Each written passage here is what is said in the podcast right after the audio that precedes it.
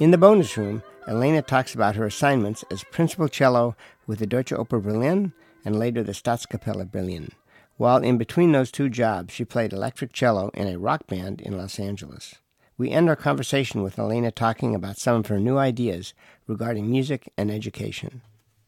You stayed in Germany and studied in Germany, and then you became uh, principal. Is that correct of the the uh, Deutsche Oper, Mm-hmm. the orchestra? And was that your first orchestra job? Yes, it was. Yeah. Boy, that, so how old were you when you got that job? I was 24. Wow. Okay. Yeah. That's sort of starting at the top. And and was Christian Thielemann the conductor at that time? yes, he was. Boy, what was that like for your first couple of rehearsals? Coming in as as a 24 year old, um, leading this section of Yeah, well, you know, it was not just that I was 24, I was also one of only, I think, 13 women in the orchestra. yeah, Um, and in the cello section, there were two other women, and um, most of the men were all of the same generation. They were all in their mid 50s because they'd all joined the orchestra at the same time. It was it was not easy. Hi guys, I'm your new principal.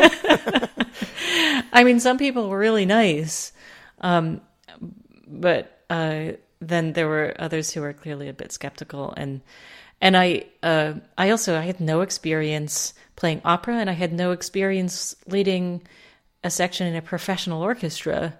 I had only done that in youth orchestras, um, so which is which is really a different beast. Um, yeah, and and also and what was really hard for me to get used to one of the first things we did was a recording with Thomas Quasthoff and um i uh, and it was in the philharmonie. I was not used to playing so late after the beat. So Thielemann would give the the beat and we would play it felt to me like 10 minutes later. And he kept saying to me too early too early and and I was uh, I just didn't know how to deal with that. That was really hard for me. yeah. Um, and then also just learning all these things about orchestra etiquette. I uh, I had very few social skills. Really? Yes. it seems to me like you would be just the opposite because you seem so elegant and and controlled in the way you do things. I guess you were younger and, and well, you know, okay, so put it this way: I moved out of my parents' house when I was 16. So I was I was at Juilliard when I was 16. I graduated when I was 20. I was always among older people. I uh, I was a weird kid at high school, so I didn't really have a social circle in high school. I didn't have any social skills when I got to this job, and I certainly had no leadership skills. Um, so my my approximation of that was to act like I knew exactly what I was doing, um, and just pretend the best I could, and um, and and just um, try not to make any mistakes. I mean, the smart thing to do would have been to ask for some help. yeah. so how did it go with? I, I think they say uh, fake it until you make it. Yeah, well, I was it was a lot of faking, and I don't think I I certainly didn't feel like I ever made it. Um, It it always felt very uncomfortable, hmm. um, and I uh, and I I had I developed a lot of tension in that job too.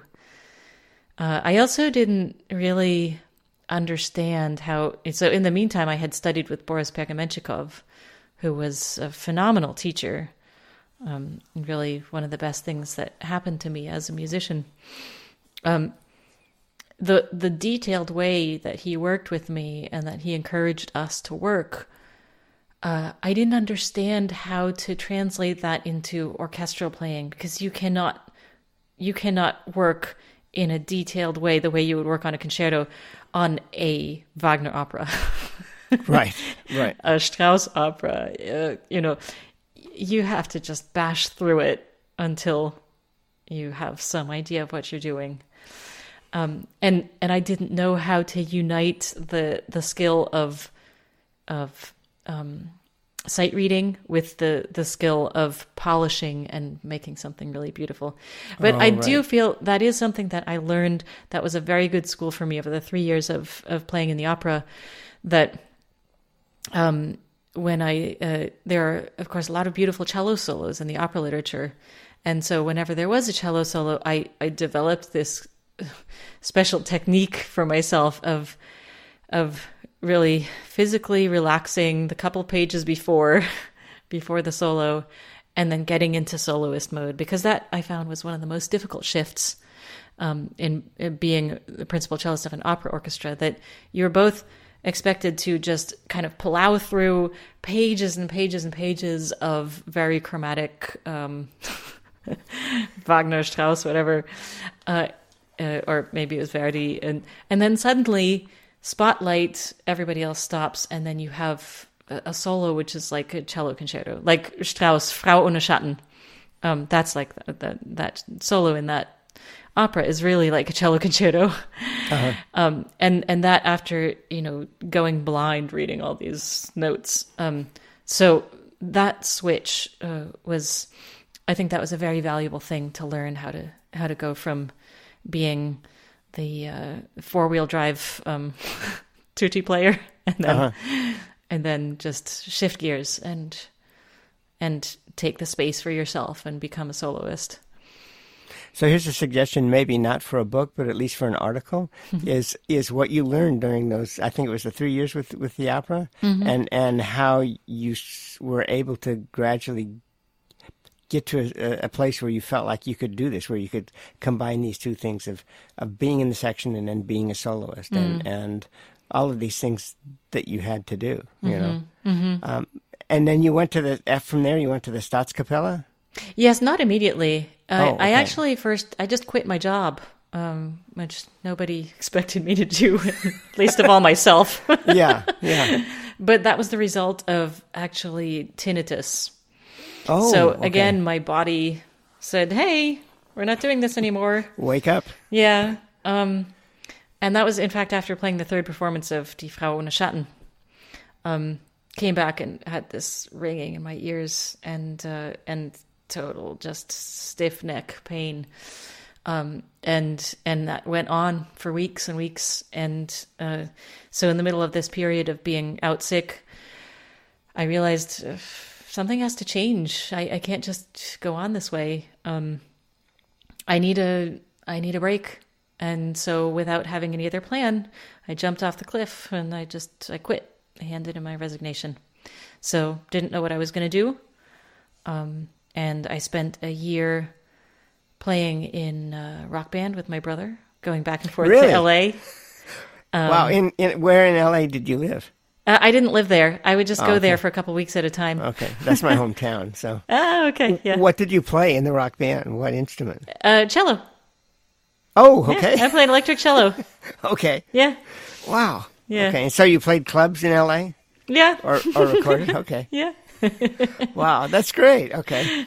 Yeah, so we did that. I got to um, jam with some really cool, uh, great musicians, drummers from Brazil and India, and um, that was great fun. And mm-hmm. and I got into some pretty esoteric stuff, you know, energy healing, and um, it was it was a very Californian period of my life. uh-huh. and uh, and that I was also coming back when I came back to Europe. I would I would sub. I was still getting asked to sub as principal cellist in other orchestras, so I would do that and then make enough money to go back to LA again and just spend it all. wow! So when you were in LA, where did you stay? With my brother. Who my lived, brother lived there. Uh, in at the time he was living in Venice. Oh, okay, okay. Yeah. Okay, I lived in Santa Monica at one time. So oh, yeah. Well, he lives there close. now. Yeah, so okay. yeah. Yeah, I used to go on runs through Venice, so. Yeah. yeah. It's changed a lot. It's a really nice place now. It has. Yeah, it's it's Yeah. pretty pretty chic. Yeah. Yeah. But wow, okay, so that's great. And then you and then and then eventually you auditioned for the Staatskapelle. No, actually, I had auditioned for the Staatskapelle um, in my last year of the Deutsche Oper, and I was in the last round, and then they chose someone else, and um, then when I came back, so sort of at the end of this year of just fooling around, uh, I got a call from one of the other principal cellists of the Staatskapelle saying that um, they had a, a, position free for a year because Sennu Laine, the um, one of the other principal cellists, uh, was on maternity leave. So could I fill in for her? So I had to perform. I actually had to uh, play an audition for Barenboim.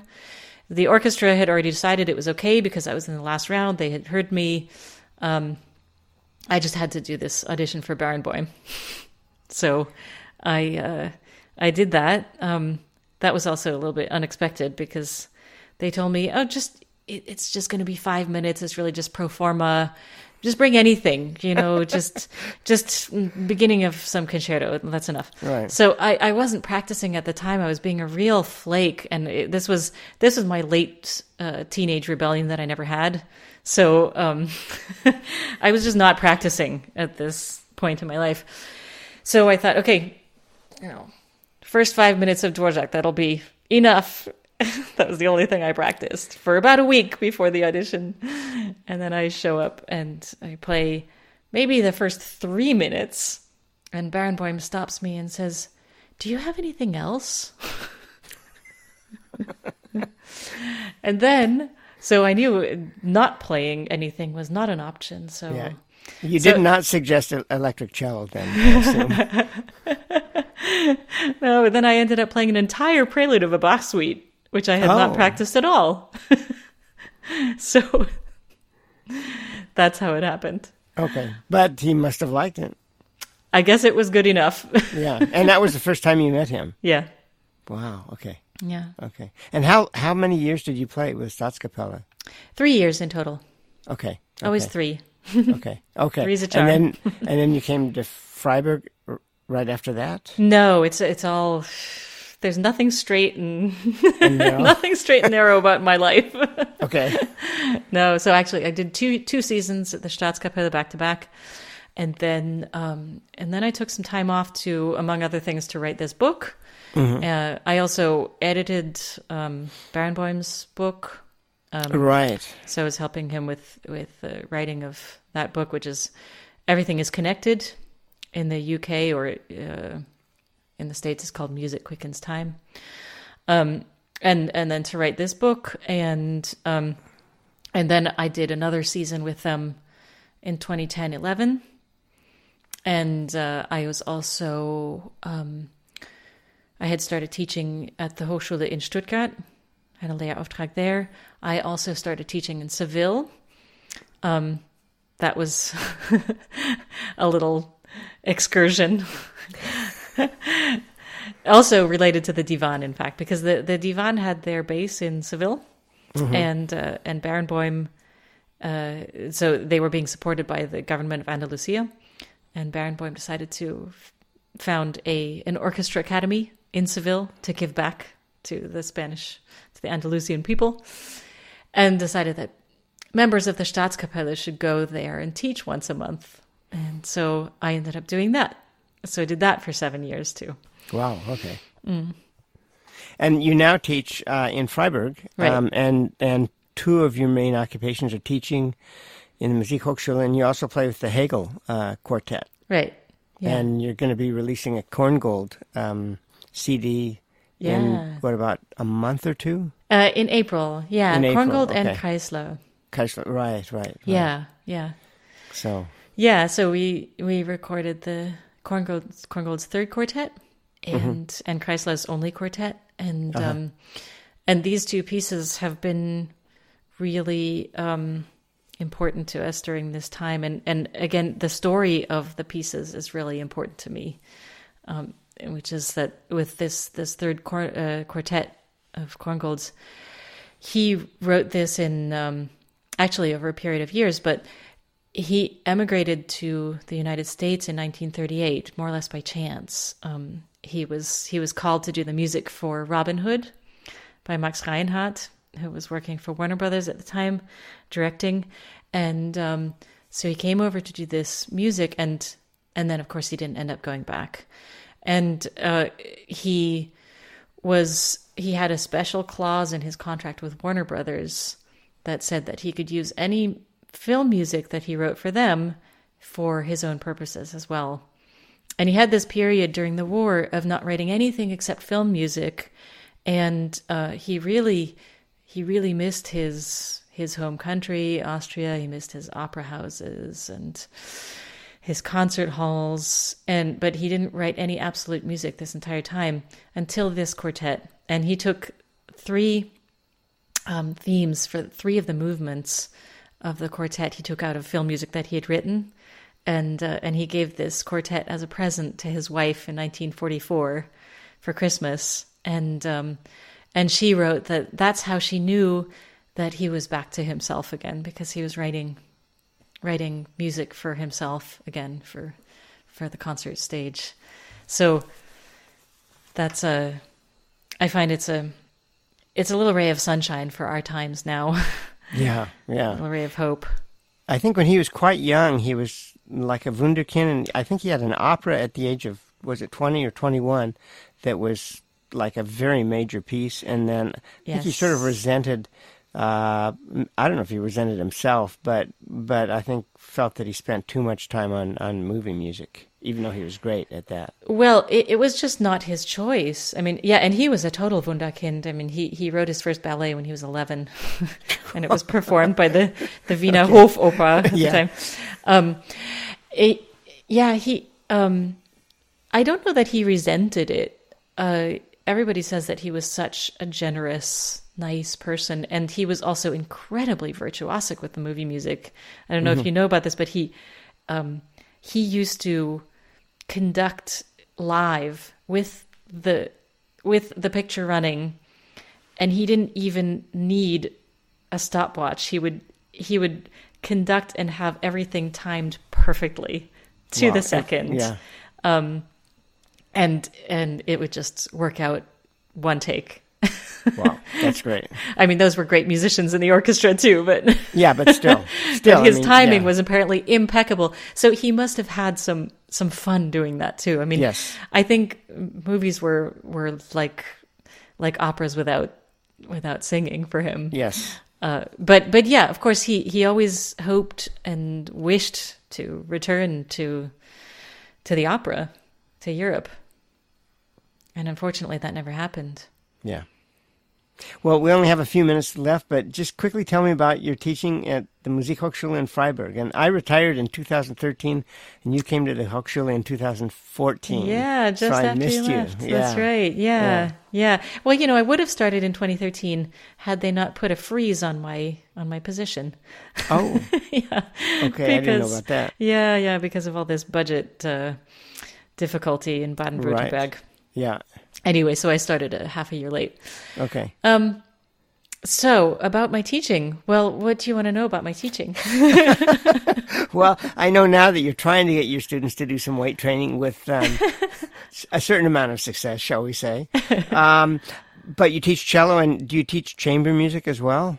Uh, not officially, but I do. I do hear um, some of my students' groups, and um, and I, I also teach uh, cello pedagogy, Okay. uh, which which I do in a variety of different ways. Um, and I also teach a seminar together with my colleague Camille Savage Kroll, um, who is married to a trumpet player. No. and um, we uh, it's called Kunst heute, and we started this seminar during the pandemic. And you do a podcast too, I think. We do a podcast which is integrated into the seminar. It's called Out of Rich Darkness. And uh, yeah, we started it as a way of just rethinking music education and um, and questioning what we do and questioning what the status quo is and and just you know reinventing what we do as we're as we're doing it. So we um, we've talked to a lot of different people to get their input on um, what's what's necessary and what's changing in today's music world, and also how we can uh, think more like artists and less like um, people carrying out a specific skill.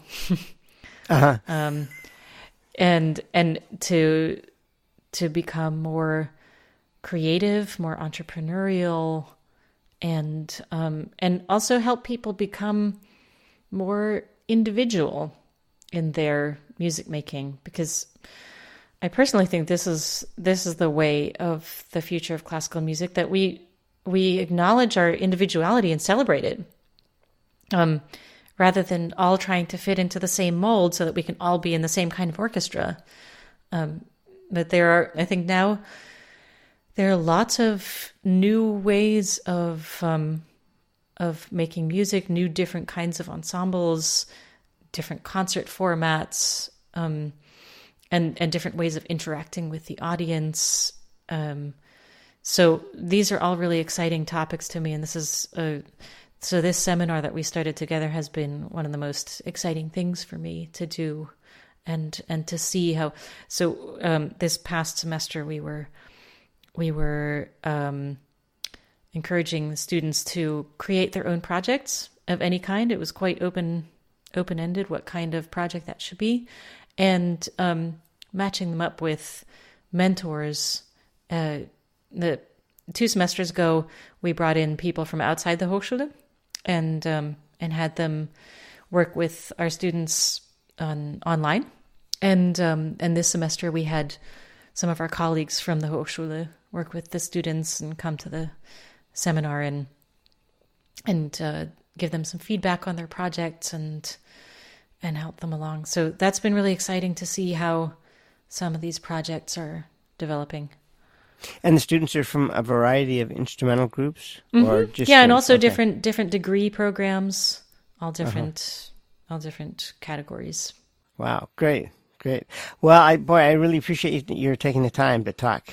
Yeah, well, it's been it's been really fun and and really great to finally meet you. Yeah, I mean, we we talked about some serious stuff, but but it was it was still fun. Yeah it was really great and very nice to meet you. I first heard about you from my daughter, uh, Kelsey, who you coached, who is a singer, but you coached a group that she was singing in, and she was very impressed with you and talked about how nice you were. So it's great to finally meet you in person. Uh, that's great. Yeah, in fact, now I remember what she was singing in. Oh, okay. It was my, it was my opening concert.